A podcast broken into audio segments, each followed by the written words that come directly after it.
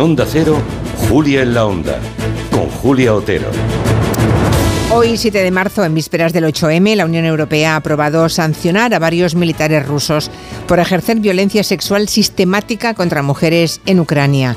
Aunque esta no es una práctica nueva, sí es la primera vez que la Unión Europea aplica estas sanciones a casos específicos de violencia sexual concebida como arma de guerra. Los horrores que las mujeres ucranianas están sufriendo nos llegan aún con la sordina que tienen las guerras mientras duran.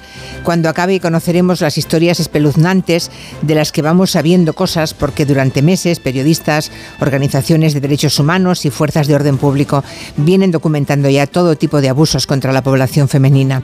Violaciones en grupo, tortura sexual, desnudez forzada, maltrato a las embarazadas.